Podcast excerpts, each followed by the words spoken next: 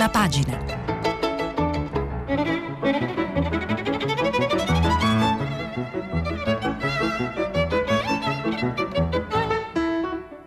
Questa settimana i giornali sono letti e commentati da Carlo Bonini, vice direttore del quotidiano La Repubblica.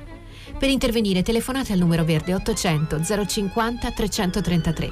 Sms WhatsApp anche vocali al numero 335 5634 296.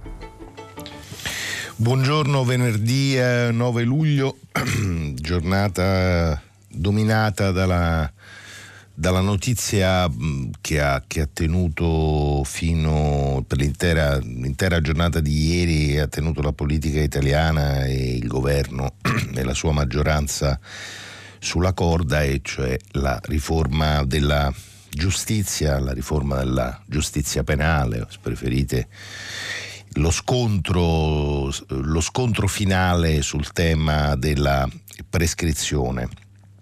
Scontro che si è concluso con una mediazione eh, voluta e imposta da Draghi alla, a, a, dei riluttanti, mettiamo, mettiamola così, eh, riluttanti 5 Stelle che alla fine hanno accettato la mediazione del, del Presidente del Consiglio dando via libera al cosiddetto maxi emendamento eh, presentato dalla ministra di giustizia che adesso andrà in aula e che eh, riscrive mh, alcuni istituti importanti del processo del nostro processo penale eh, con l'obiettivo di eh, ridurne eh, i, i tempi, aumentarne l'efficienza e riequilibrare eh, gli istituti del processo eh, in, eh, in, ragione del principio, del principio costituzionale del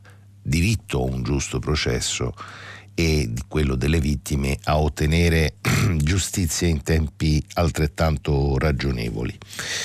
Come vedremo, altra notizia che troviamo uh, su tutte le prime pagine è invece quella che ha a che, fa, a che vedere con eh, l'andamento della eh, pandemia che continua a essere eh, preoccupante per eh, un tasso di contagi che torna a salire, la variante Delta che si è presa all'Europa, ma si è presa soprattutto il Giappone, ed è questa l'altra notizia a cui eh, faccio riferimento, che ha deciso che le Olimpiadi, le prossime Olimpiadi che cominceranno di qui a poche settimane a Tokyo, che già avevano visto una serie infinita di restrizioni, eh, si svolgeranno a porte chiuse, senza pubblico, quindi sarà un'edizione particolarmente straniante e mesta questa di, delle Olimpiadi di Tokyo che, come tutti sapete, peraltro eh, avevano già conosciuto un anno di, eh, di rinvio, le Olimpiadi sarebbero dovute celebrare lo scorso anno e che invece appunto cominceranno tra qualche eh, settimana. Ehm, terza notizia che ritroviamo su tutte le prime pagine, la vittoria ieri sera al premio Strega del eh, romanzo Due vite di eh, Emanuele Trevi e poi eh, l'economia questa è una notizia diciamo, che non tutti i quotidiani hanno in prima pagina, la decisione con cui ieri la Banca Centrale Europea eh, ha fissato, eh, ha fissato il, eh, come obiettivo dell'inflazione il 2%, una svolta, ne vi leggerò, una svolta dal punto di vista eh, non tanto della consistenza dell'obiettivo quanto del metodo, che in qualche modo avvicina eh, le strategie della Banca Centrale Europea eh, a quelle della, della, Fed americana, ma soprattutto che vede chiudersi definitivamente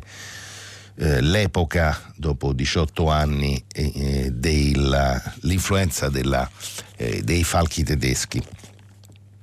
E allora, eh, rapidamente i titoli di apertura. La giustizia divide il governo, ma Draghi salva la riforma, titola Repubblica, compromesso di Cartabia sulla prescrizione e il Premier media con i 5 Stelle. Conte sconfessa l'accordo e difende Bonafede. Il commissario dell'Unione Europea Reinders digitalizzare i tribunali e assumere magistrati. Intollerabile il pestaggio in carcere. Catenaccio, le parole invece di eh, Paolo Gentiloni, i processi più rapidi sono decisivi per il recovery. Gentiloni è stato ieri ospite della festa di eh, Repubblica a Bologna, ha concesso una lunga intervista pubblica al direttore di Repubblica Maurizio Molinari. E tra le altre cose che il commissario UE ha detto è proprio fatto questo riferimento legando direttamente la riforma della giustizia alla, a, al, recovery, eh, al recovery plan. Il Corriere della Sera, alta tensione sulla giustizia, via libera anche dal Movimento 5 Stelle, ma i contiani sono infuriati. La ministra serve un processo in cui tutti si riconoscano. Eh, di Catenaccio, mediazione di Draghi e Cartabia, arriva il sì alla riforma, in aula va votata così com'è. E poi il Corriere invece ha una grande foto di centropagina, il rigore generoso che agita l'europeo, riferimento è al rigore che ha consentito in semifinale all'Inghilterra di eh, battere eh, la Danimarca. di spalla le notizie su, sulla pandemia, varianti e vacanze, tra i giovani risalgono i contagi, i giochi di Tokyo senza eh, spettatori. La stampa, titolo d'apertura della stampa, giustizia all'Italia volta pagina, si unanime in Consiglio dei Ministri, prescrizione lunga per corruzione e concussione, il Premier testo in cui si riconoscono tutti. Cartabia, riforma a merito del polso di Draghi, ma Conte frena. Questo accordo non è convincente. Eh, di spalla, stessa scelta fatta sia dal Corriere che da Repubblica, il tema, temi delle, delle Olimpiadi, paura pandemia, Olimpiadi di Tokyo senza spettatori. Eh, al, centro della, al, centro della, prima pagina della stampa invece due foto notizie eh, una eh, di, dell'attrice Andy McDowell ospite a Cannes, Orgoglio grigio sul red carpet, l'altra invece eh, dedicata alla storia, alla vicenda di Annalena Baerbock, 40 anni, candidata dei Verdi tedeschi, Baerbock, gaff, soldi e bugie, la stella che non splende, che non splende più. Il messaggero, la notizia della vittoria di Trevi al premio Strega sotto la testata, nel chiamo sotto la testata, eh, il premio Strega della ripartenza vince due vite del romanzo Trevi. E di apertura invece, come eh, vi dicevo anche qui, la, troviamo la giustizia, giustizia, riforma sofferta, Draghi ora serve lealtà, in CDM arriva l'intesa sulla prescrizione dopo una seduta tempestosa, il Premier Media, poi l'alto là la maggioranza, dobbiamo voltare eh, pagina. Il messaggero in prima pagina eh, legata alla discussione, alla mediazione sulla riforma del processo penale, riporta anche la notizia dell'assoluzione ieri in Cassazione dell'ex sindaco di Roma Gianni Alemanno dall'accusa di eh, corruzione per la quale era stato condannato in primo e in secondo grado, un, era una delle imputazioni scaturite dalla eh, inchiesta Mondo di Mezzo, quella su Mafia Capitale. Ha sempre al centro pagina invece la fotonotizia è dedicata alla conferenza stampa con cui ieri il nuovo allenatore della Roma uh, José Mourinho si è presentato ai tifosi alla città. Eh, la foto ritrae Murigno nel, nell'atto di eh, scattarsi un selfie di fronte alla statua di Marco Aurelio, la promessa di Mu tra tre anni si festeggia. E, pancia, titolo di pancia del messaggero, la variante Delta spaventa i giochi e affossa eh, le borse. Uh, altra notizia che troviamo sempre sulla prima pagina del messaggero, che troviamo su tutti i giornali, il messaggero la mette in prima, è, è la ritorno in libertà eh, di eh, Genovese. Il ragazzo, lo ricorderete, forse gli ascoltatori lo ricorderanno, responsabile dell'investimento mortale di Gaia e Camilla, le due ragazze travolte su, eh, a Roma eh, in Corso Francia. Gaia e Camilla, genovese libero dopo la condanna. Il Sole 24 ore mh, eh, apre sulla, uh, sulla, decisione di ieri della BCE eh, svolta BCE sull'obiettivo inflazione, l'altra, l'altra riga di titolo di apertura invece legato alla flessione dei mercati per la paura del Covid. Paura Covid sui mercati Milano meno 2,5%. Sulla prima del sole anche qui il processo penale, processo penale via libera la riforma Cartabia, Draghi media con i 5 Stelle. Il foglio, lo schiacciasassi di Draghi, pragmatismo, europeismo, decisionismo e antidogmatismo, la riforma della giustizia senza bizze grilline è un manifesto del metodo Draghi e proietta l'Italia verso una stagione di ottimismo. Naturalmente, essendo una mediazione, eh, come adesso capirete ascoltando i titoli dei eh, giornali eh, di destra e di sinistra, è una mediazione che eh, scontenta, scontenta uh, le estreme. Scontenta innanzitutto, come avete ascoltato, i, i 5 Stelle e fa eh, gridare il fatto quotidiano alla scomparsa non solo della giustizia penale ma anche alla scomparsa dei 5 Stelle. Il titolo infatti è I 5 Stelle vanno in prescrizione. Calabrache, questo è l'occhiello, cedono a Draghi addirittura sulla giustizia. Nuovo salvaladri, prima resistono, poi votano un testo persino peggiore, non più prescrizione ma improcedibilità. E poi l'editoriale del direttore eh, Marco Travaglio, Forza Italia. Il manifesto Giustizia via libera Nervitesi, riforma Cartabia un passo dalla rottura sulla prescrizione, mentre la grande foto col titolo sfondato è dedicato alla decisione del eh, giapponese di eh, chiudere al pubblico i giochi. Eh, anelli mancanti e il titolo a due settimane dalla cerimonia d'apertura il governo di Tokyo e il CIO si sono dovuti arrendere di fronte all'impennata dei contagi di coronavirus che ha colpito il Giappone. Dichiarato lo stato di emergenza nazionale, le Olimpiadi saranno porte chiuse. il giornale compromesso al ribasso, ecco qui la diciamo, soddisfazione a metà eh, del, del, dei giornali eh, della destra. Giustizia, riforma a metà, passa il ricatto 5 Stelle sui tempi lunghi per la corruzione, tensione in Consiglio dei Ministri, Draghi vuole unità, il centrodestra sgradevole modifiche al testo in aula. E poi l'editoriale firmato da Paolo Guzzanti, occasione persa, politica debole, referendum forti. Libero arriva la riforma della giustizia, il titolo Draghi arresta Bonafede e Travaglio, processi più rapidi, paletti ai PM, il Premier avvisa i 5 Stelle prendere o lasciare. E poi di Catanaccio la notizia dell'assoluzione dell'ex sindaco di Roma Alemanno, corruzione dopo sette anni assolto Alemanno. La verità eh, non ci resta che firmare il referendum. Giustizia, altra occasione persa. La riforma messa a punto dalla Cartabia sconta due handicap pesantissimi, la necessità di non scontentare le pulsioni immanettare dei grillini e di non frustrare le ambizioni del guardasigilli che aspira al Quirinale. Il risultato una legge che non cambia nulla. Il CDM cede ai 5 Stelle eppure basta la sentenza Briatore per capire in che buco nero siamo il domani.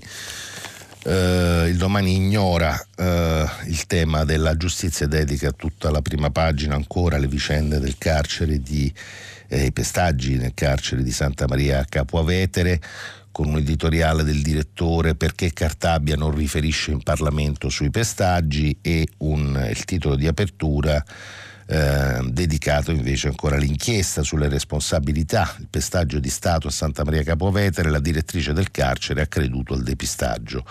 Percepita come una figura assente da molti detenuti, Elisabetta Palmieri ha sempre difeso la linea dei registi della mattanza sulla rivolta che ha preceduto la violenza del 6 aprile 2020. Il domani, peraltro, oggi ha insieme al quotidiano un lungo uh, speciale eh, dedicato a Raffaella Carrà, eh, che oggi, oggi, saranno celebrati i, eh, i funerali. Il mattino, giustizia via la riforma, Draghi inchioda i 5 Stelle, psicodramma grillino e dubbi di Forza Italia e Italia Viva, il Premier avverte voglio lealtà, ritorna la prescrizione, Cartabia media, tempi più lunghi per la corruzione. Poi A centropagina la variante Delta continua a correre e affossa le borse e la fotonotizia, il messaggero avete visto aveva la fotonotizia di eh, Murigno, nuovo allenatore della Roma, il mattino ha la fotonotizia dedicata alla presentazione di Luciano Spalletti, nuovo allenatore del Napoli. Napoli la presentazione dell'allenatore, la rivoluzione Spalletti, io alleno, non motivo. E poi avvenire giustizia si cambia, eh, il governo approva il pacchetto Cartabia, parte del PNRR, più spazio anche ai riti alternativi, il sì del Consiglio dei Ministri, le indagini meno dilatate, criteri di priorità sull'azione penale, tensioni e, alla realtà, e richiamo alla lealtà di Draghi, 5 Stelle ottiene prescrizione eh, più lunga. A centropagina eh, il caso oh, del salvataggio di 572 profughi del da parte della eh, Ocean Viking che adesso uh, fa rotta verso Augusta e, e, poi il Covid, casi ora in risalita e Olimpiadi senza pubblico. Uh, allora, con ordine, uh, molte, molte le, i commenti, le cronache, gli approfondimenti sulla riforma del processo penale, vi eh, leggo, cerco di darvene un quadro complessivo partendo dal merito della riforma e dal Corriere della Sera da Giovanni Bianconi che ci porta dentro la mediazione e il merito della mediazione della ministra Cartabia. La terza via di Marta Cartabia tra i difensori a oltranza di un processo senza limiti di tempo dopo la prima sentenza, la cosiddetta riforma Bonafede, e chi quella riforma voleva mandare in soffitta senza pensarci più, prende forma con le parole della ministra davanti al Premier e ai colleghi. Un processo senza fine si traduce in un doppio danno che colpisce tanto gli imputati che vedono violato sulla loro pelle il diritto costituzionale alla ragionevole durata del giudizio, quanto le vittime dei reati, sospese nell'attesa di una parola di giustizia che non arriva. Con questa premessa la ministra spiega che la sua proposta ribalta la prospettiva su cui si sono finora azzuffate le due fazioni ora riunite nella stessa maggioranza. Il problema da risolvere non è la prescrizione, bensì la durata del processo. È lì che va trovato il rimedio e la Guardia Sigilli l'ha individuato nella improcedibilità, tempi prefissati per il giudizio in secondo grado o in Cassazione. Cartabia sa bene che per i grillini la morte dei processi per superamento dei tempi limite significa far rientrare dalla finestra ciò che loro hanno fatto uscire dalla porta.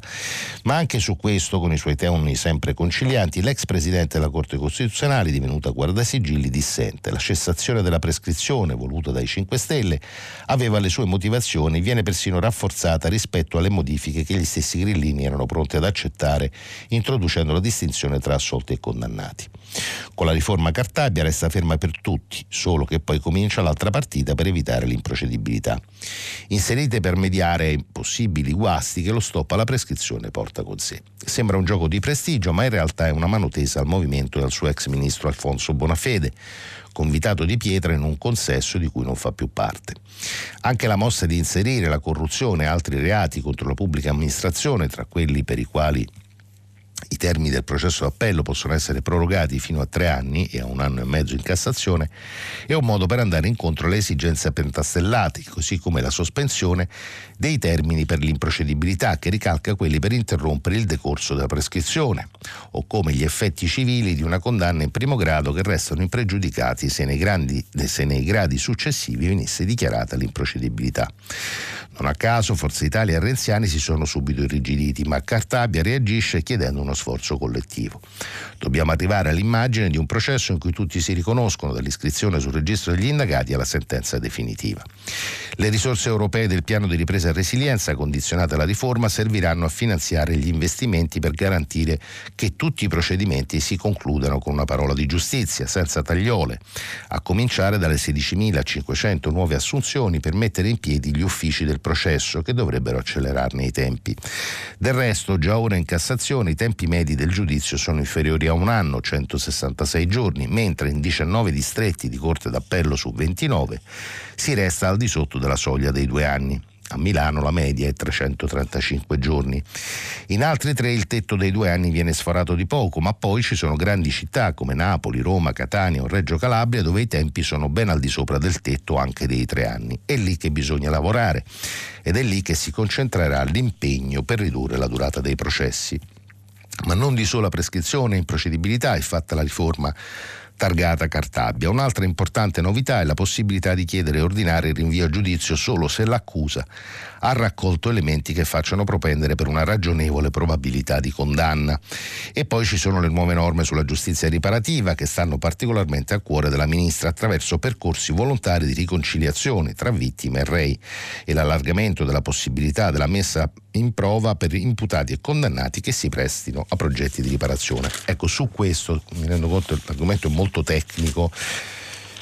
Mm, ogni giornale questa mattina tutti i giornali cercano di riassumere, io adesso provo a farlo anch'io, i nodi principali eh, della, eh, della, riforma.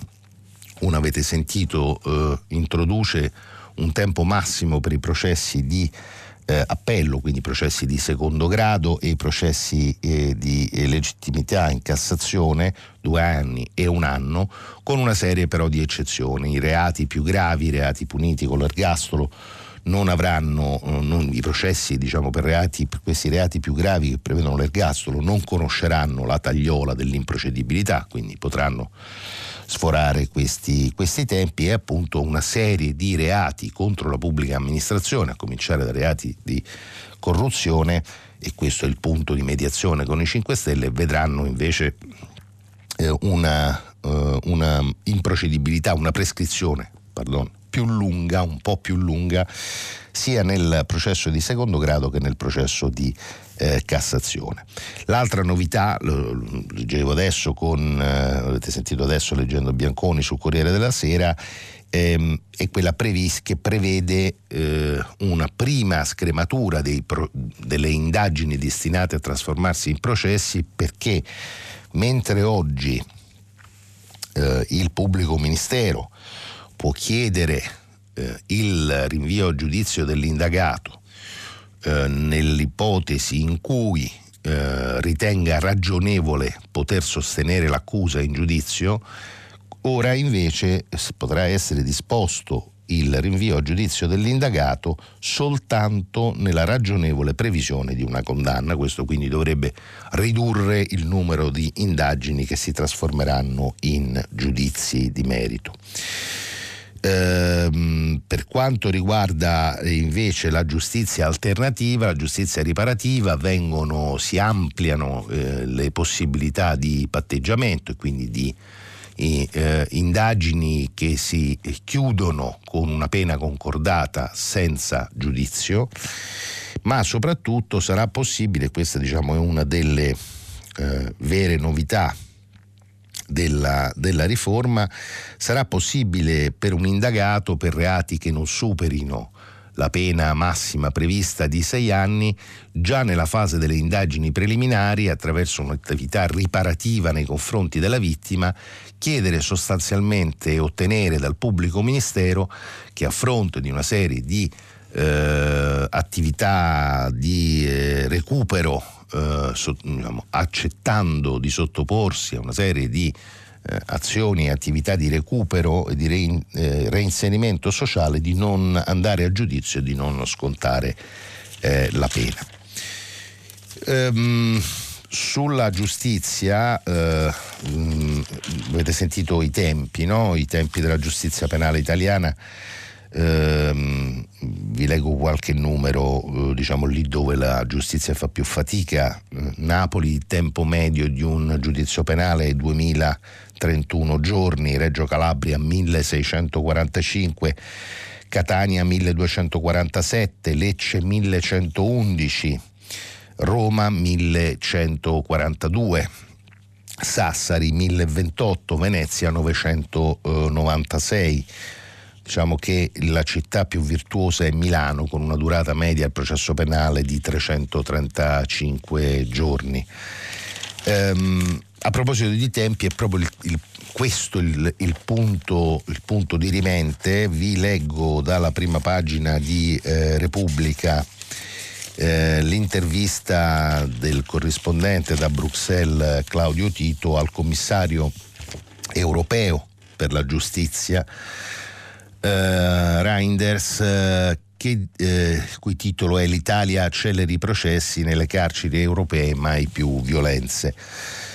Sulla giustizia l'Italia ha ancora molta strada da fare, eh, dice il commissario europeo Claudio Tito, e mentre il rapporto annuale di Bruxelles sullo stato di salute degli ordinamenti giudiziari dell'Unione torna a illuminare i severi ritardi che riguardano il nostro Paese, in modo particolare i tempi dei processi, il commissario europeo della giustizia Didier Reinders avverte che ancora c'è molto da fare, che gli impegni del PNRR a questo punto assumono una centralità senza precedenti e anche sul provvedimento approvato ieri dal Consiglio dei Ministri che disciplina in particolare la prescrizione dei reati, ripete l'importante è che si migliori l'efficienza del sistema e che si tuteli la garanzia di un processo equo.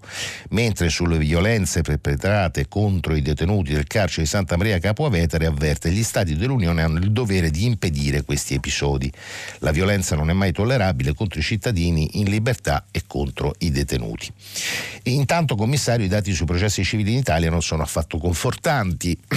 osserva Tito. Questo rapporto, risponde il commissario, è soprattutto un modo per conoscere la situazione. È chiaro che la pandemia ha avuto un impatto sull'efficienza dei sistemi e quest'anno abbiamo insistito su alcune priorità. In primo luogo la digitalizzazione, dovevamo capire quanto siamo avanzati ad esempio nell'uso delle tecnologie come le videoconferenze. Il Covid ha reso necessario adeguare le procedure. L'altra priorità L'efficienza in 10 Stati membri è migliorata e in 9 è peggiorata. La media delle cause civili è di due anni, in Italia molto di più e questo genera anche una nuova percezione sui magistrati proprio durante la pandemia, è cresciuta la sensazione nei cittadini che ci siano delle pressioni della politica e dei poteri economici. Ma si tratta di percezione o di realtà? chiede Tito su Repubblica. Difficile dire se è realtà, risponde il commissario europeo alla giustizia. In ogni caso dobbiamo fare in modo che non ci sia. Per questo bisogna investire proprio a cominciare dalla digitalizzazione. Almeno la metà degli Stati membri è pronta a farlo, bisogna impiegare più soldi nella giustizia. Anche in Italia, chiede Tito, certo, risponde Reinders. So bene che questo argomento nel vostro paese è un elemento importante di discussione. Non voglio nascondere che ci sono stati anche dei miglioramenti, ma nello stesso tempo sappiamo che il Covid non ha migliorato la situazione. In Italia c'è stato un avanzamento, ad esempio, del, sul pesante arretrato, ma è una battaglia che non si può considerare esaurita. In che senso? Se guardiamo ai tempi dei processi, alla loro durata, eh, osserva il commissario, e quindi all'efficienza del sistema, si capisce che nonostante i progressi la strada da compiere è molto lunga, la media temporale è molto alta. Ne parlerò anche la prossima settimana con il ministro della giustizia Cartabia. In questo quadro quanto contano gli impegni del PNRR? Sono fondamentali, dice Reinders. Faccio un esempio, il numero di magistrati è tra i più bassi nell'Unione Europea. L'efficienza non è determinata da una loro qualità bassa, ma dal numero. L'Italia ha già ricevuto una raccomandazione specifica su questo, per questo è importante il recovery. Il nuovo governo ha assunto un impegno preciso, ridurre i tempi dei processi civili del 40% e di quelli penali del 25%. Se stai sotto la media media europea il problema è tuo e l'Italia ha una lunga storia al riguardo. Dice, eh, chiede Tito, sta arrivando in Parlamento una riforma del processo penale, che ne pensa? Ci aspettiamo dei passi avanti, risponde il commissario. Non ne conosco ancora i dettagli, ma l'importante è migliorare l'efficienza e tutelare i diritti fondamentali e l'equità del processo. Naturalmente è una questione delicata che monitoreremo. Nei mesi scorsi in Italia è stata presentata anche una riforma del CSM, che ne pensa? Non è ancora un testo definitivo, risponde il commissario. L'obiettivo per noi è garantire l'indipendenza, questione fondamentale, prevedere una stretta separazione tra il ruolo dei dei magistrati le funzioni politiche. L'assenza o la percezione di assenza di indipendenza incide anche sull'economia. Perché? Perché un imprenditore che non ha la certezza dell'indipendenza dei magistrati e non sa se la giustizia è efficiente esita a fare investimenti in quel paese. In, quanti, in, questi giorni, eh, dice ancora Tito, l'Italia si sta consumando un vero e proprio scandalo, le violenze nei confronti dei detenuti nel carcere di Santa Maria Capovetere. Cosa ne pensa?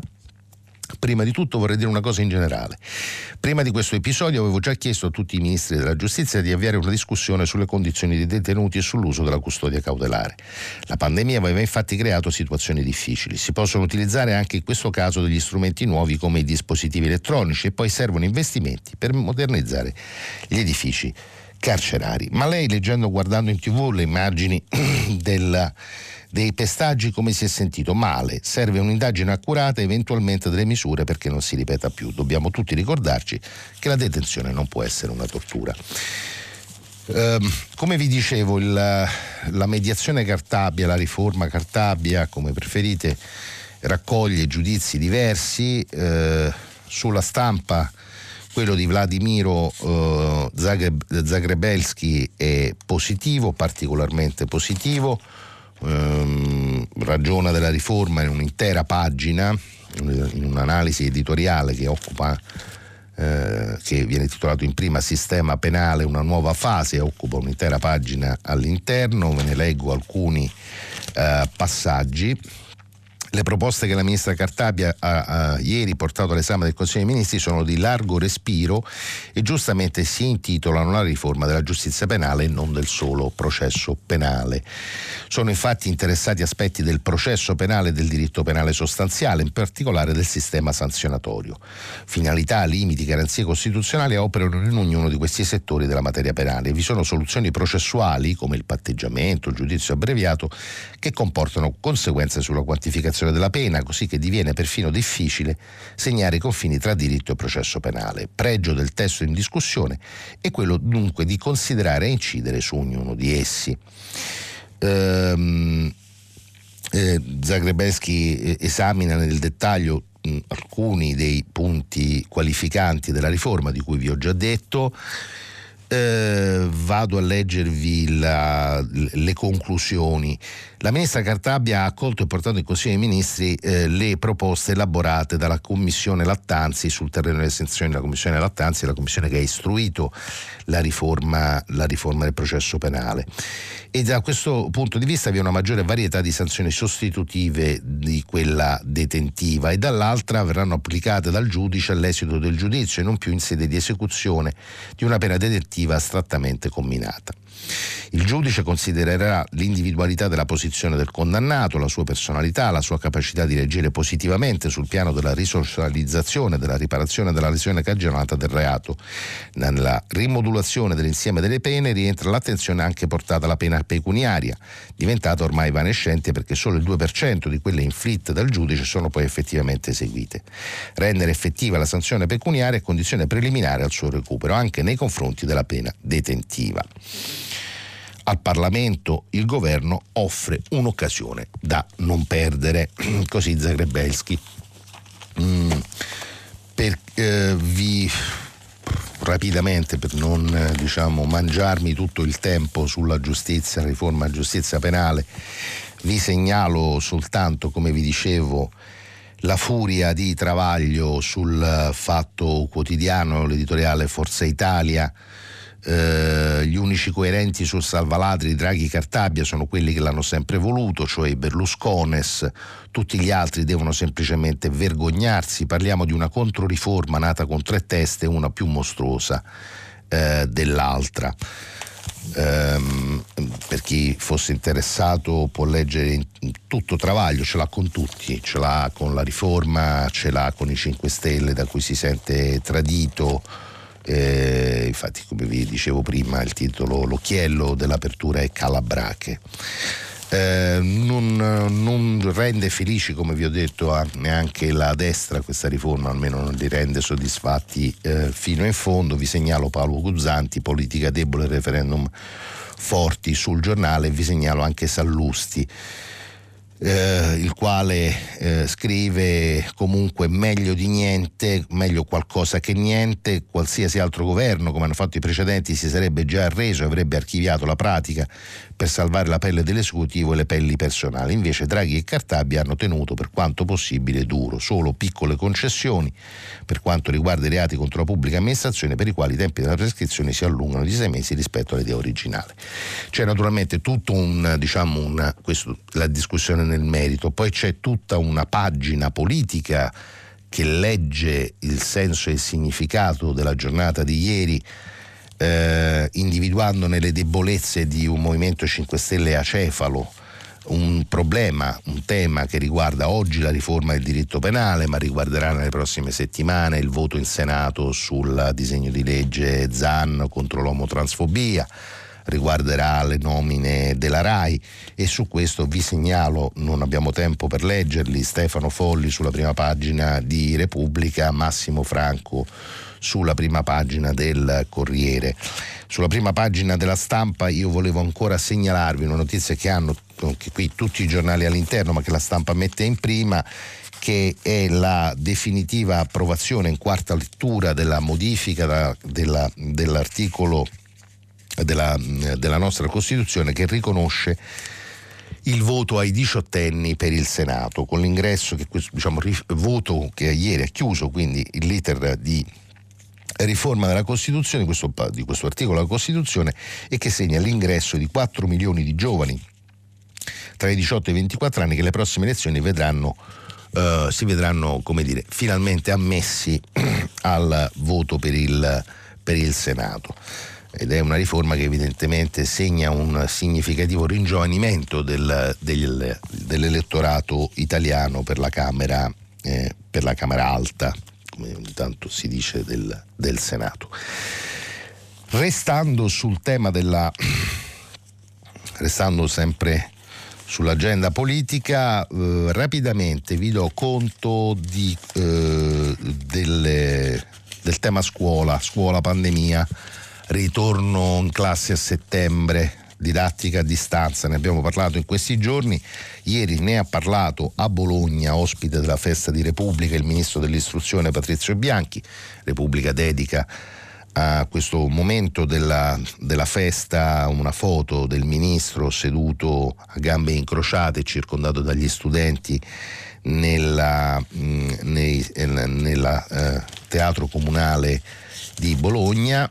Vi leggo, firmato da Ilaria eh, Venturi, alcuni dei passaggi di questa discussione pubblica che danno anche alcune in cui il ministro ha dato alcune indicazioni, una su tutte e cioè eh, che non ci sarà l'obbligo dei vaccini per il personale scolastico ehm, per il personale scolastico che ancora, lo, ricordavamo nei giorni scorsi, oltre 200.000 che ancora non ha ricevuto una dose di eh, vaccino, ma il ministro eh, assicura eh, una ripresa in eh, presenza. Uh, si siede sul palco, gambe incrociate, un gruppo di insegnanti lo incalza, le luci del teatro si stanno per spegnere, ma gli organici, ma il classi pollaio, ma il problema non è il digitale, ministro, è che non vedi i ragazzi negli occhi quando fai lezione al computer, ma Patrizio Bianchi rompe ogni formalismo e non molla la presa. Vengo nella scuola a spiegarlo, dice a chi lo incalza. A Bologna il ministro Ferrarese di Casa, sul palco del Teatro Comunale, si consuma il primo confronto del Festival di Repubblica delle Idee. Le domande arrivano dai ragazzi, raccolte da Lecco a Salerno e sul palco sale Anna Balducci, neodiplomata del classico Torricello Ballardini di Faenza, 19 anni.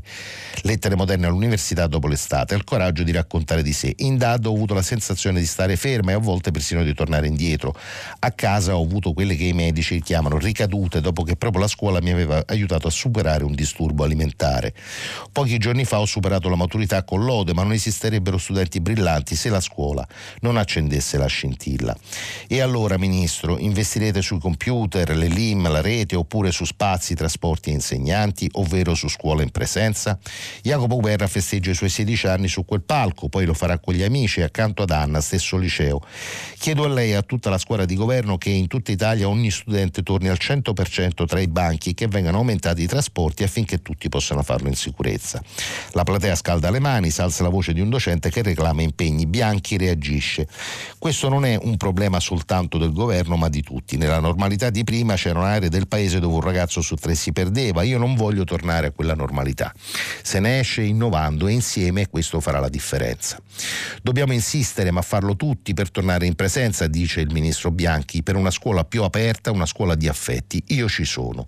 Sì, ma come? Lo incalzano i ragazzi. Se il CTS confermerà il distanziamento, gli spazi non ci sono, c'è il nodo vaccini. Di nuovo la saga della Rowling. Il CTS non è Voldemort, eh, dice il ministro. La pandemia non è finita, ci vuole un di più di responsabilità da parte di tutti e ognuno ha le sue. Il CTS ci dice che ci sono ancora problemi sanitari, ci devono dire cosa succede se ci sono certi livelli di copertura vaccinale. Sui vaccini bianchi e netto, nessun obbligo per i docenti, nessuna discriminazione nelle aule tra vaccinati e non, frena le fughe in avanti di qualche regione. Allo stato attuale non c'è l'obbligo vaccinale non dobbiamo, e non abbiamo in mente di introdurre di introdurlo, però faccio un forte appello alla solidarietà collettiva. Il nostro invito è che tutti colgano l'occasione di potersi vaccinare. C'è chi sta partecipando alla scuola in estate, sta andando bene, stanno facendo sperimentazioni dappertutto, dobbiamo farle diventare patrimonio collettivo. Ancora i ragazzi, ma ci sono classi dove piove dentro, in molte zone d'Italia ci sono istituti all'avanguardia, altre dove manca la lavagna e la biblioteca. Dialogo veloce, botta e risposta. Il ministro difende la lettura. Nell'epoca digitale riscopriamo la bellezza del libro. Anna cita Feuerbach. Impossibile leggere l'Orlando Furioso in un'aula con le pozzanghere. Molto giusto, risponde Bianchi, abbiamo chiesto all'Europa di finanziarci, abbiamo anche fatto un piano per le mense e non basta una LIM in più, bisogna puntare sulla formazione degli insegnanti e costruire percorsi di carriera dall'università. Così eh, Ilaria Venturi su Repubblica eh, nel racconto della giornata gambe incrociate sulle assi del Teatro Comunale di, Bilo- di Bologna del ministro eh, Bianchi. Mi restano ancora un paio di minuti, eh, volevo darvi eh, conto, vi dicevo, della svolta BCE, svolta BCE che ci racconta Isabella Bufacchi, corrispondente da Francoforte del Sole 24 Ore. La BCE ha una nuova strategia di politica monetaria e un nuovo target di inflazione per mantenere la stabilità dei prezzi, un obiettivo simmetrico del 2% a medio termine, più chiaro e meno ambiguo rispetto al precedente livello inferiore ma prossimo al 2% e più ambizioso guardando avanti per ancorare le aspettative. E quanto ha deciso il Consiglio direttivo della BCE all'unanimità a conclusione della strategy review iniziata nel gennaio 2020, durata più del previsto a causa della pandemia 18 mesi e conclusa ieri. L'inflazione al 2% non è un tetto, ha chiarito la Presidente Christine Lagarde in una conferenza stampa speciale, ma è un target simmetrico. Questo significa che per la BCE gli scostamenti negativi e positivi, vale dire in alto e in basso rispetto al 2%, eh, sono ugualmente inopportuni. Quando sono sostenuti, duraturi, significativi diventano motivo di preoccupazione, ha detto Lagarde, e vanno contrastati con forza. Il nuovo target del 2% è stato subito calato nella situazione attuale dopo i due shock della grande crisi finanziaria e della pandemia dopo un decennio di pressioni disinflazionistiche. Avendo ora un'economia che opera in prossimità del limite inferiore per i tassi di interesse nominali, il famigerato lower bound, la BCE ha deciso nel suo annuncio ieri di essere altrettanto chiara e esplicita nel definire fino a che punto è disposta a spingersi per centrare l'obiettivo del 2% a medio termine, un whatever it takes perdurante. Allora, mi prendo gli ultimi 15 secondi per segnalarvi, per segnalarvi. 7 oggi in edicola col Corriere della Sera che ha in copertina Eroi, Panico, Eroi è tornato, l'intervista, di libri si occupa anche la copertina del, di libri e scrittori, anche la copertina del Venerdì della Repubblica, l'estate dello sciacallo, 50 anni fa lo scrittore Forsyth, Frederick Forsyth, inventava un assassino che avrebbe fatto epoca e oggi ce ne svela i segreti, mentre ai lettori riveliamo quali sono i libri non solo gialli da portare in vacanza, mentre ci tengo particolarmente. Vi segnalo oggi in edicola Left che dedica la sua copertina alla eh, fine, al ritiro delle truppe alleate dall'Afghanistan, Afghanistan anno zero e il titolo di copertina è un tema di cui ci siamo occupati questi giorni, le telefonate con gli ascoltatori, ci ritorno magari nel filo diretto dopo la rassegna stampa, dopo la pausa pubblicitaria a cui vi lascio adesso. A tra poco. Carlo Bonini, vice direttore del quotidiano La Repubblica, ha terminato la lettura dei giornali di oggi. Per intervenire chiamate il numero verde 800 050 333. Sms WhatsApp anche vocali al numero 335 5634 296. Si apre adesso il filo diretto di prima pagina per intervenire e porre domande a Carlo Bonini, vice direttore del quotidiano La Repubblica. Chiamate il numero verde 800 050 333. Sms WhatsApp anche vocali al numero 335 56 34 296. La trasmissione si può ascoltare, riascoltare e scaricare in podcast sul sito di Radio 3 e sull'applicazione RaiPlay Radio. Pronto, buongiorno. Bonini, buongiorno, Massimo da Milano. Buongiorno Massimo. Di, di, solito disturbo per politiche, cose pesanti, eccetera, eccetera. Adesso andiamo su una cosina leggera, eh, ovvero le, gli insegnanti in pratica Novax. No, gli insegnanti Novax. Oh. Novax, perché sì. in pratica sono Novax. Sì. Allora, il personale delle ASL rischia il posto, qualcuno è già stato licenziato i medici rischiano il posto e qualcuno sarà licenziato e no, gli insegnanti no, gli insegnanti il vaccino no. Bene, sono, loro sono molto fortunati innanzitutto perché io con l'età che ho, la mia bambina a 47 anni a scuola non ci va, ma se avesse un bambino di 6 anni che ci piglia il Covid dall'insegnante, denunciare alla grande. Risultato finale, no, lei mi dirà ma quale soluzione ha lei contro una corporazione di questo genere? Benissimo, gli alunni in classe l'insegnante fa la DAD, perché se no eh, diventa, diventa, un pericolo, e questo è il discorso vero, perché con la variante ultima, con la variante delta, eh, si rischia parecchio. Non l'ho detto io, ovviamente lei, lei lo sa benissimo. Mi interessa sapere il suo, il suo, parere sperando che non si faccia troppo eh, influenzare dalla corporazione. Grazie, buona giornata. Guardi, allora eh, le rispondo così. Um io sono un padre di figli che hanno, sono, diciamo, hanno attraversato il calvario della DAD in questo anno e mezzo, quindi conosco che cos'è la, cioè so bene che cos'è la DAD.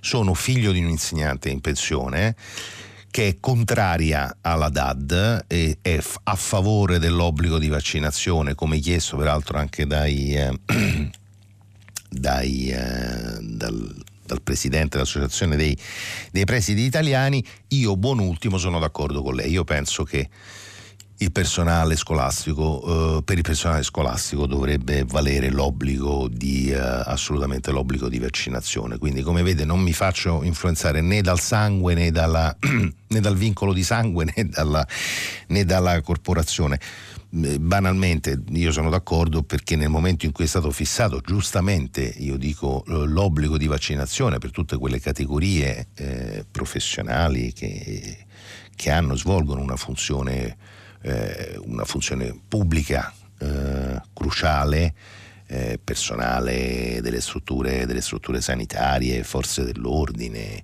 protezione civile, eh, non si vede francamente perché eh, questo diciamo, obbligo, a me sfuggono le ragioni, ecco, a me sfuggono sinceramente le ragioni. La sua proposta la trovo, diciamo così, eh, mi fa sorridere perché la trovo rutilante, provo a immaginarla, una classe di eh, studenti di eh, seconda media o terza media seduti eh, a guardare uno schermo con la loro professoressa diciamo in DAD. Sorrido perché, perché non, non, so quanto diciamo, quella classe sarebbe contenibile con una, con una professoressa a distanza, però diciamo, eh, accolgo, raccolgo la, la, provocazione perché ripeto, sono d'accordo con, eh, con lei. Pronto, buongiorno. Sì, buongiorno, sono Luigi attualmente chiamo da Torino. Buongiorno Luigi. No, volevo intervenire perché lei più volte in questi giorni ha asserito giustamente che i diritti civili non sono in contrasto con i diritti sociali, che bisogna allargare, cioè, cioè che allargare i diritti civili non vuol dire reprimere i diritti sociali. E io su questo sono perfettamente d'accordo. Il problema fondamentale però è che nella prassi da almeno 30 anni, non solo in Italia ma in tutta Europa, io ho presente la Spagna per esempio, hanno fatto esattamente il contrario, cioè hanno detto ampliamo i diritti civili e soffochiamo i diritti sociali, ma questa è stata una scelta, non so se è stata una scelta completamente, diciamo, eh, chiara a chi l'ha, l'ha fatta in quel momento, ma è, è questo così. Se oggi siamo ridotti al punto in cui eh, la sinistra non esiste più, che la gente non, che lavora non, non, non vota più a sinistra, che addirittura vota la Lega, è perché è stata tradita. Allora noi non possiamo continuare a dire questa roba qui. dobbiamo essere chiari, fare autocritica se vogliamo salvare, perché poi il problema non è soltanto politico in senso stretto, qui stiamo parlando di giustizia, stiamo parlando di elementi fondamentali, di valori da cui la, la, nostra, resiste- la nostra la resistenza è stata la Costituzione. Quindi io mi, mi, rimango allibito di fronte a queste cose. Cioè Renzi che, Renzi che cosa ha fatto? Renzi cosa ha fatto per i lavoratori, per la gente che lavora, per, per un'equità sociale? Che cosa ha fatto? Però ha allargato i diritti civili quindi secondo me questa roba qui nei fatti è stata proprio un, un, un baratto, un baratto molto chiaro. Per cui veramente, cioè, per carità, poi ormai la, è, i giornali ormai per carità non ne frega più niente a nessuno, diciamo de, de, de la, della giustizia sociale.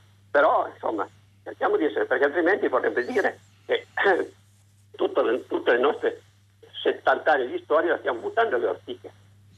Eh, Luigi, è, è molto giusto quello che lei, quello che lei dice. Eh, è un'osservazione molto, molto puntuale, molto intelligente, quindi grazie della, della telefonata, è molto vera. Lei, lei credo coglie un punto importante della crisi identitaria della sinistra. Uh, mm, ed è, io credo che lei sia nel giusto uh, mh, lei fa riferimento a Renzi, ma insomma diciamo, il riferimento potrebbe essere anche eh, più largo. Ehm, trovo giusto quando lei dice eh, i diritti civili eh, sono diventati eh, in alcuni passaggi recenti della, della storia della, della sinistra italiana, sinistra riformista italiana, una sorta di alibi poi alla fine per eh, cedere terreno, progressivamente terreno sul, sul tema della, sul, sul, piano dei diritti, dei diritti sociali. Eh, è vero, è, è, vero e credo che se, io questo sono d'accordo con lei, sono, credo da questo punto di vista che eh, il compito eh, che oggi è nelle mani del nuovo segretario del PD eh, Enrico Letta sia proprio questo. Lei probabilmente lo avrà letto nei giorni scorsi.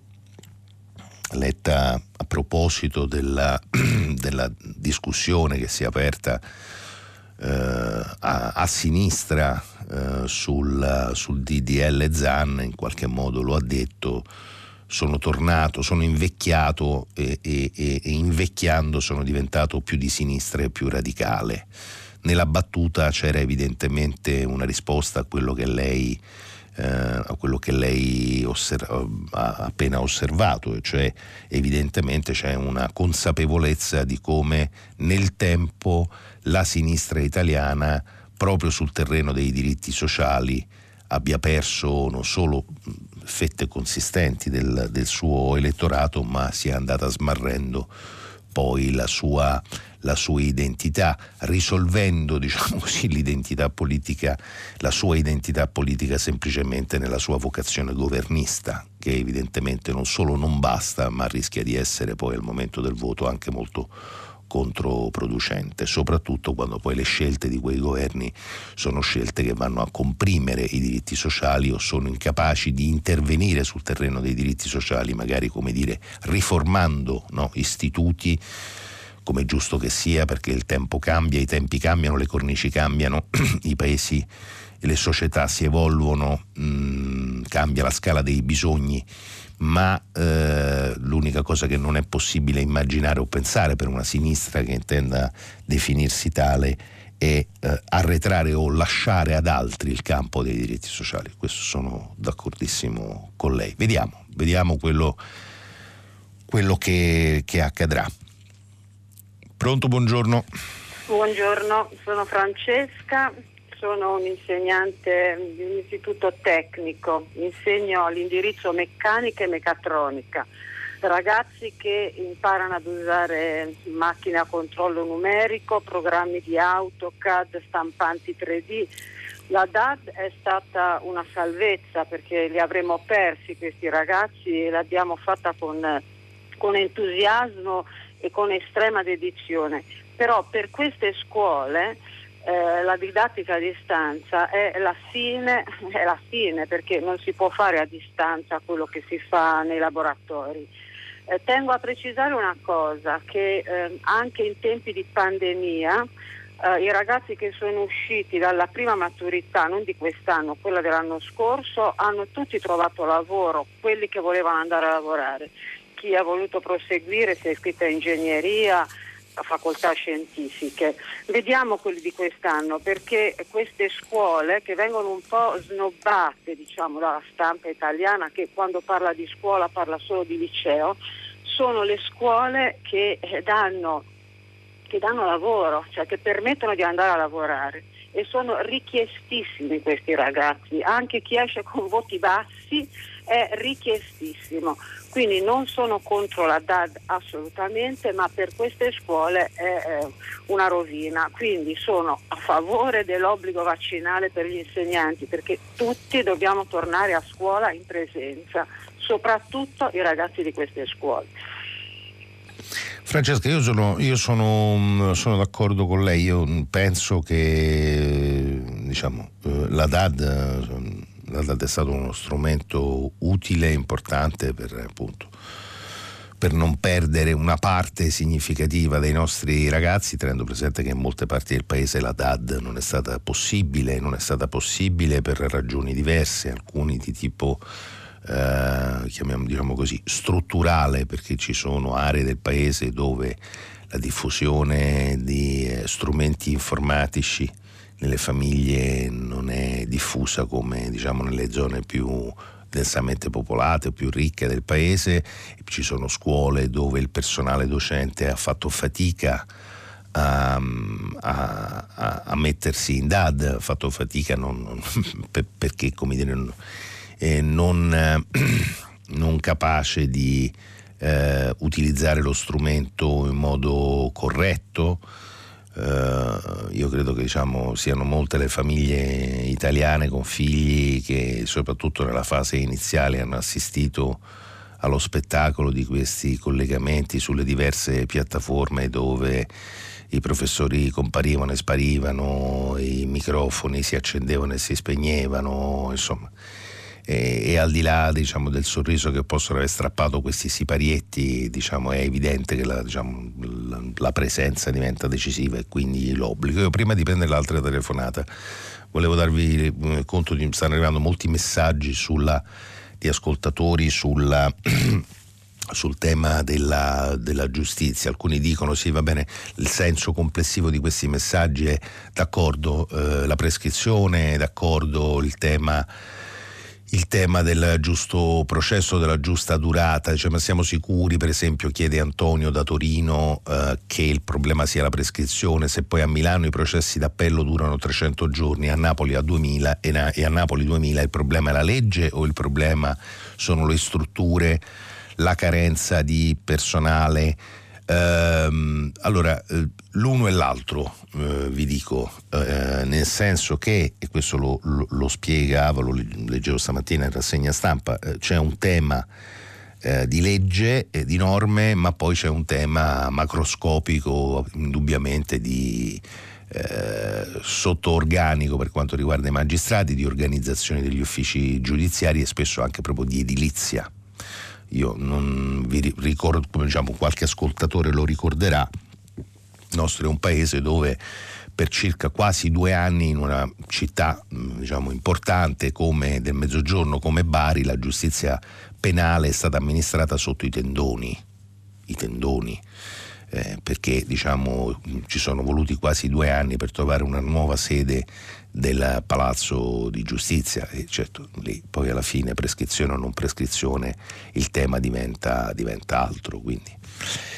pronto buongiorno sì, buongiorno, sono Maria. Buongiorno Maria. Eh, buongiorno, io eh, tor- vorrei tornare appunto sul problema, sulla questione giustizia, però mi piacerebbe spostare l'attenzione sul grande dimenticato, a mio parere, di questa riforma, ovvero il processo civile. Uh, la giustizia civile uh, è ciò che ci rende competitivi o meno a livello internazionale perché la durata dei processi, uh, parlo appunto della, della, sede civile, uh, è inadeguata a una, un sistema che consenta agli imprenditori di ottenere la definizione di una causa in tempi ragionevoli. Mm, e vorrei aggiungere anche che c'è un problema uh, relativo a un doppio, in qualche modo a un doppio sistema, cioè uh, il funzionamento dei, della giustizia nei, nelle sedi diciamo, nei tribunali del nord e nei tribunali del, del, del mezzogiorno è, è, diverso, cioè, il sistema è chiaramente lo stesso, ma i tempi e, e, e sono completamente diversi. Uh, però di questo non si parla, cioè, al di là del fatto che è importantissima la, la questione della prescrizione perché incide sulla vita di tutti, ma uh, il processo civile?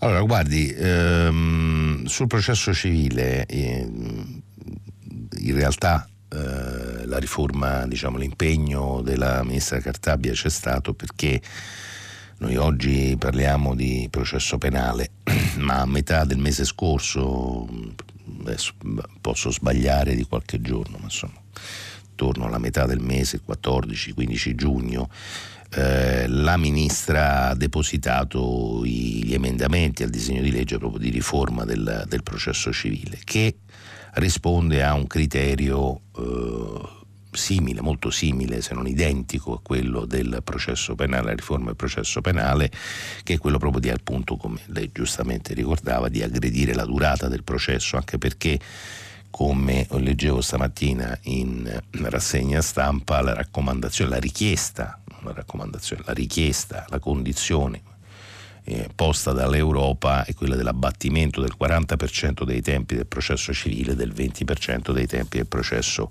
penale. Eh, per, non rubare il tempo completamente agli altri ascoltatori brevemente in che cosa consiste ehm, il, il, la riforma del processo civile il cuore della riforma del processo civile eh, immaginata dalla, dalla Cartabia anche qui è quella di eh, intervenire sulla eh, su risoluzione alternativa delle, delle, controversie. E quindi c'è per esempio eh, una, so, ci, eh, vengono introdotte una serie di incentivi, soprattutto fiscali, eh, di cui godranno tutte le parti processuali che decideranno per esempio di ricorrere alla mediazione per risolvere la loro controversia e non invece al giudizio ordinario eh, c'è un ampliamento delle procedure stragiudiziali. Uh, c'è una uh, diciamo e da questo punto di vista vengono come dire eh, facilitate con una serie di sgravi di riconoscimenti tutti quei professionisti del mondo della giustizia, avvocati che si impegneranno e dunque caldeggeranno le procedure di uh, mediazione. Ci saranno una serie di paletti che verranno ehm, che verranno posti alle parti per fare in modo che la durata del giudizio di primo grado non, eh, non, si allunghi oltre i tempi ragionevoli, quindi verranno posti dei limiti alle memorie di, alle, diciamo, ai termini, termini rigidi per quanto riguarda la presentazione e la richiesta di testi, il deposito di atti, quindi diciamo viene resa più efficiente la, l'udienza cosiddetta di prima, uh, co, di prima comparizione. Insomma, ehm, c'è la possibilità che viene riconosciuta, vado a memoria eh, naturalmente, eh, c'è la possibilità che è stata riconosciuta al giudice monocratico di eh, sollecitare una conciliazione durante il, la fase di merito c'è una rideterminazione eh, delle competenze dei giudici di pace, quindi insomma diciamo, eh, e così come poi c'è una riforma fondamentale degli strumenti che diciamo, riguardano le impugnazioni, cioè i ricorsi per i giudizi in appello e in Cassazione. Eh, quindi insomma l'intervento c'è stato, parliamo oggi, ho parlato oggi di riforma del processo penale semplicemente perché come dire, la Cartabia è partita dal processo civile che da questo punto di vista ha comportato difficoltà politiche non comparabili, praticamente diciamo inesistenti, non ha, non ha trovato resistenza, mentre diciamo, il processo penale, come era ovvio, eh, lecito aspettarsi, ha incontrato appunto una difficoltà politica significativa, questo è il motivo per cui poi la riforma del processo penale è arrivata dopo, ma insomma l'intera materia è stata, è stata aggredita. Da questo punto di vista va dato atto al governo di aver mantenuto tempi e impegni che aveva assunto con l'Europa. Pronto, buongiorno. Pronto? Sì, pronto. Eh, buongiorno, salve, sì, io sono Mauro chiamo da Roma. Eh, vorrei, purtroppo mi, mi, mi, scuso in anticipo se abbasso il livello della discussione da, da questi temi eh, molto importanti sui quali mi sarebbe piaciuto intervenire eh, anche a me, ma vorrei portare il tema su una cosa drammatica che stiamo vivendo a Roma, cioè noi siamo sommersi dalla mondezza. Non è più una cosa, diciamo così, che si può sopportare. Siamo, è la capitale dell'Italia. È, i marciapiedi sono pieni da, di spazzatura ormai da mesi e mesi, eh, un tanfo incredibile.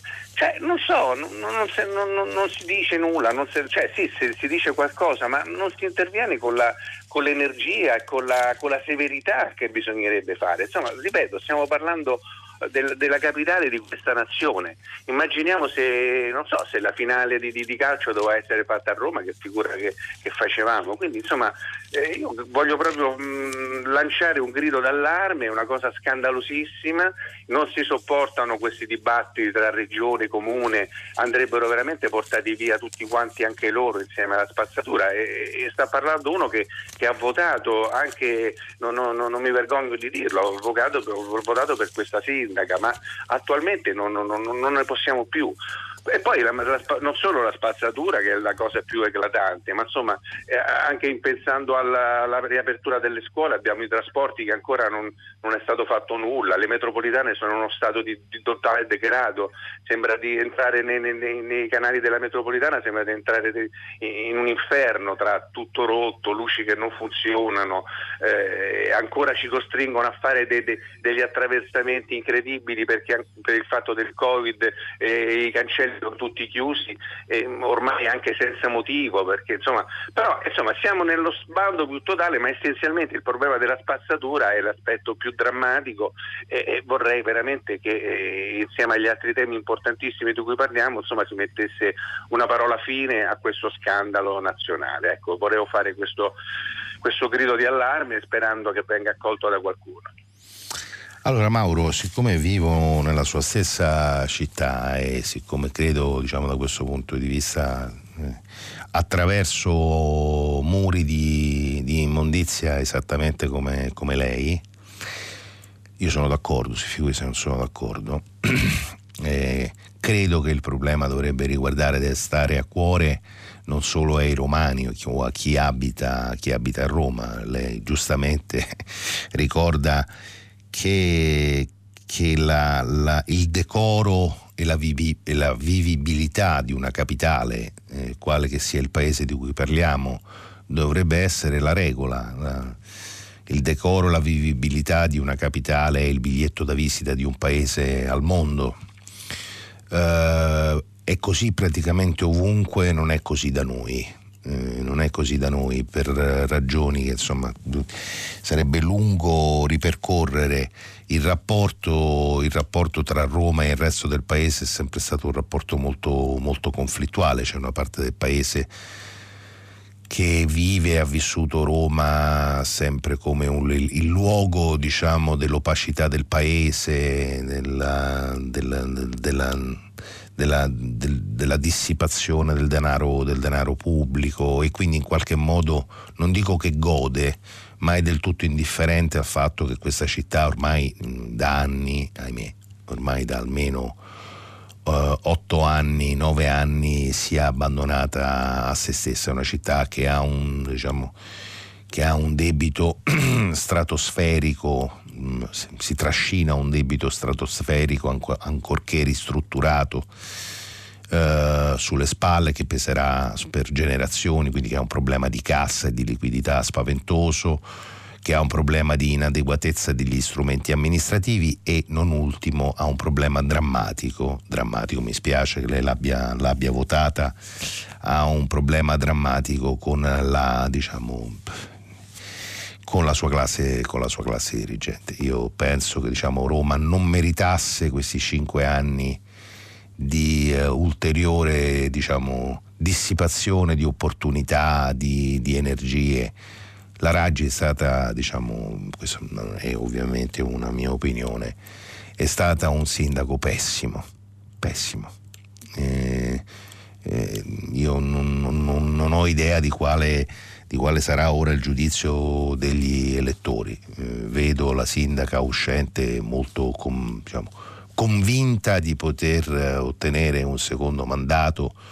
Ho assistito, devo dire, con sconcerto alle prese di posizione dei, dei suoi colleghi di movimento, di partito, come se diciamo, Conte e Di Maio non vivessero a Roma, quindi come se non contemplassero la catastrofe dei rifiuti. Lei giustamente citava i rifiuti, lei si ricorderà a maggior ragione perché è stato un elettore dei 5 Stelle, che il tema dei rifiuti, tema dei rifiuti era in cima all'agenda del programma dei 5 Stelle a Roma. Roma doveva diventare il laboratorio di un ciclo integrato dei rifiuti che ci avrebbe fatto somigliare, avrebbe fatto somigliare questa città, non dico neanche a Berlino, ma a una città scandinava.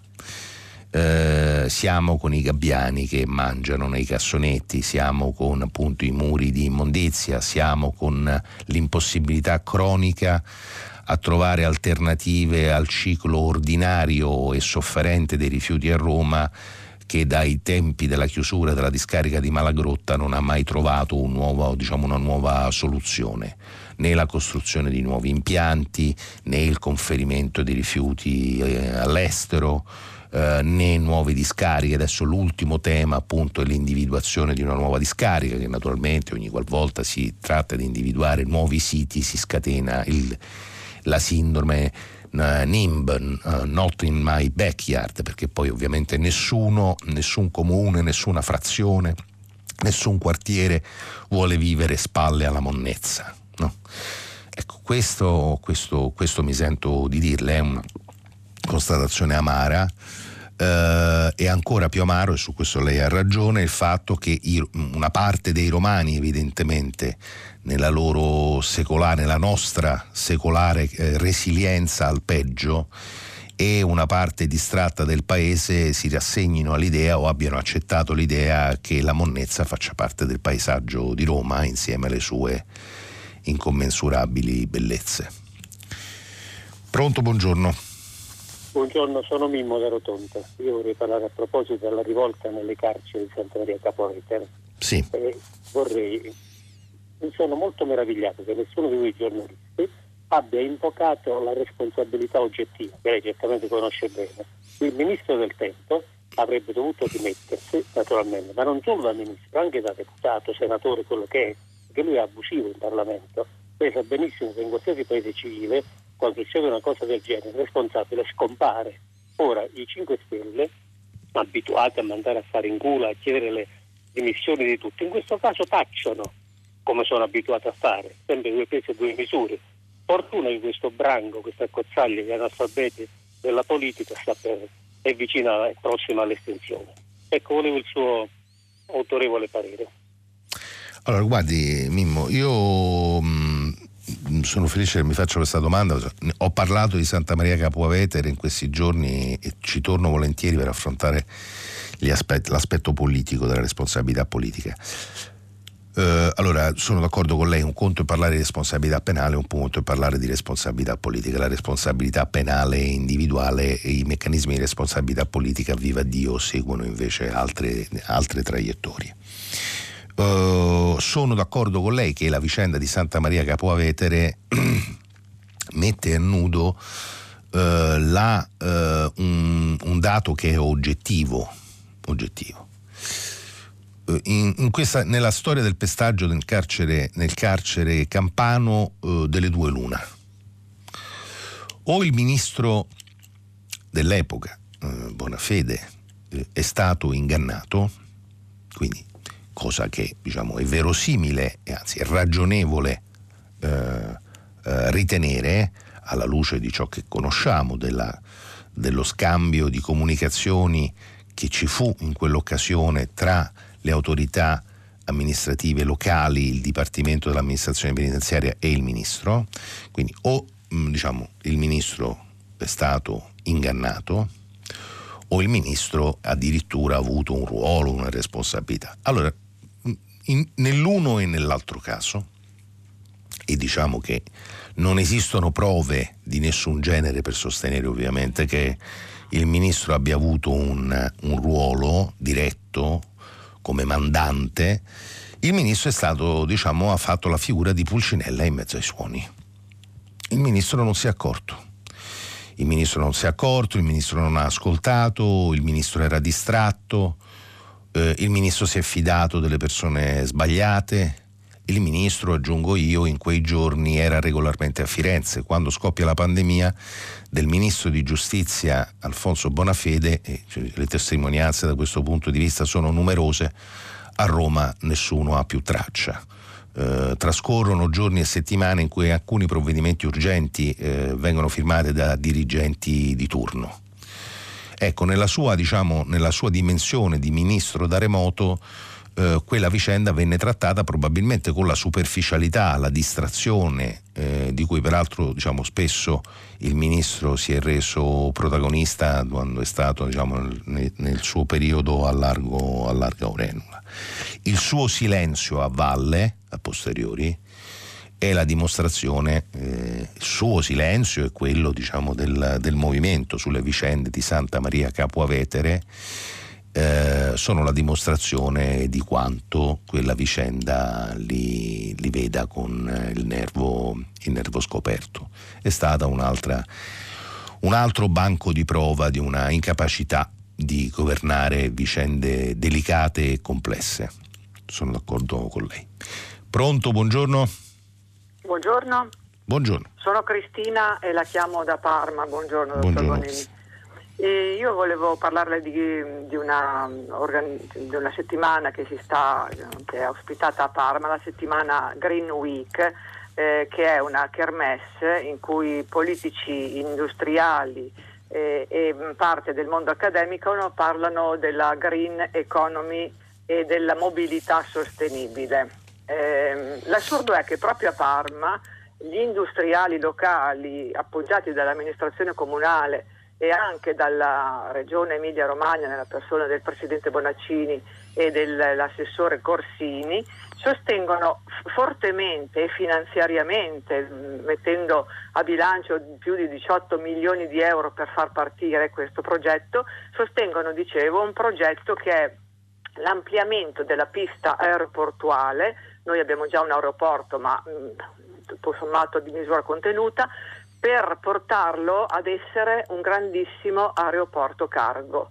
Il progetto che la proprietà Sogeap mh, ha presentato al Ministero della, del, dell'Ambiente all'epoca parla di 18.338, scritto nero su bianco, voli che arriveranno a Parma, uno ogni 15 minuti, eh, di cui soprattutto la maggior parte cargo, perché l'intenzione è quella di farlo diventare un aeroporto cargo. Lascio a lei immaginare il problema inquinamento acustico, ma soprattutto inquinamento atmosferico, in una città che è già al 38 posto su 700 fra le città più inquinate d'Europa, nonché è al centro della famosa uh, Food Valley, produttrice del prosciutto di Parma, produttrice del parmigiano reggiano, c'è sede della Barilla, ci sono sedi di diverse industrie della mm, eh, produzione della salsa di pomodoro, quindi insomma, una grandissima uh, zona eh, agricola, industriale, ma fondata sull'agricoltura. Eh, tutto questo senza che la gran, maggior parte dei cittadini sia al corrente del progetto, perché è tenuto mh, segreto, diciamo segreto, perché non, non se ne può parlare.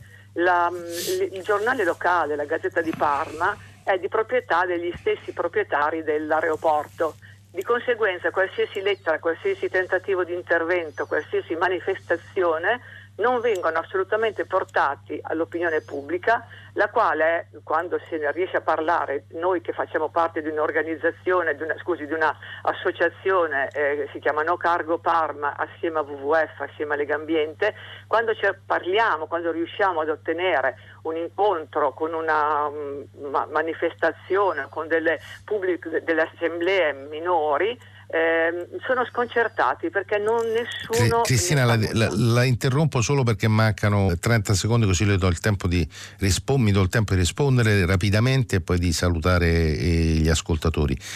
Eh, io eh, accolgo il, il, suo appello se non, non fosse altro alla discussione, quindi chi ci ascolta, chi ci ha ascoltato, magari può cogliere l'occasione di questa Green Week a Parma per sollevare il tema dell'aeroporto.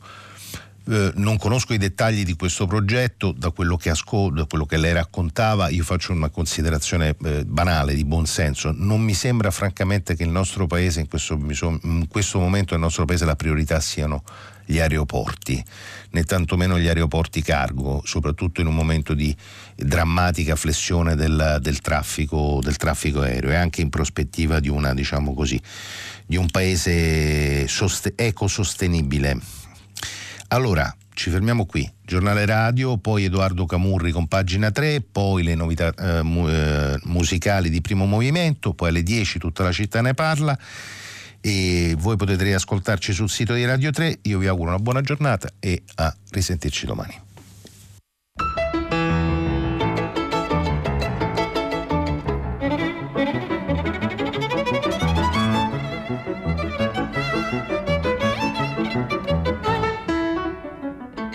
Carlo Bonini, vice direttore del quotidiano La Repubblica, ha letto e commentato i giornali di oggi. Prima pagina un programma a cura di Cristiana Castellotti, in redazione Maria Chiara Beranec, Natascia Cerqueti, Manuel De Lucia, Cettina Flaccavento, Erika Manni e Giulia Nucci. Posta elettronica, prima pagina chiocciolarai.it. La trasmissione si può ascoltare, riascoltare e scaricare in podcast sul sito di Radio 3 e sull'applicazione Rai Play Radio.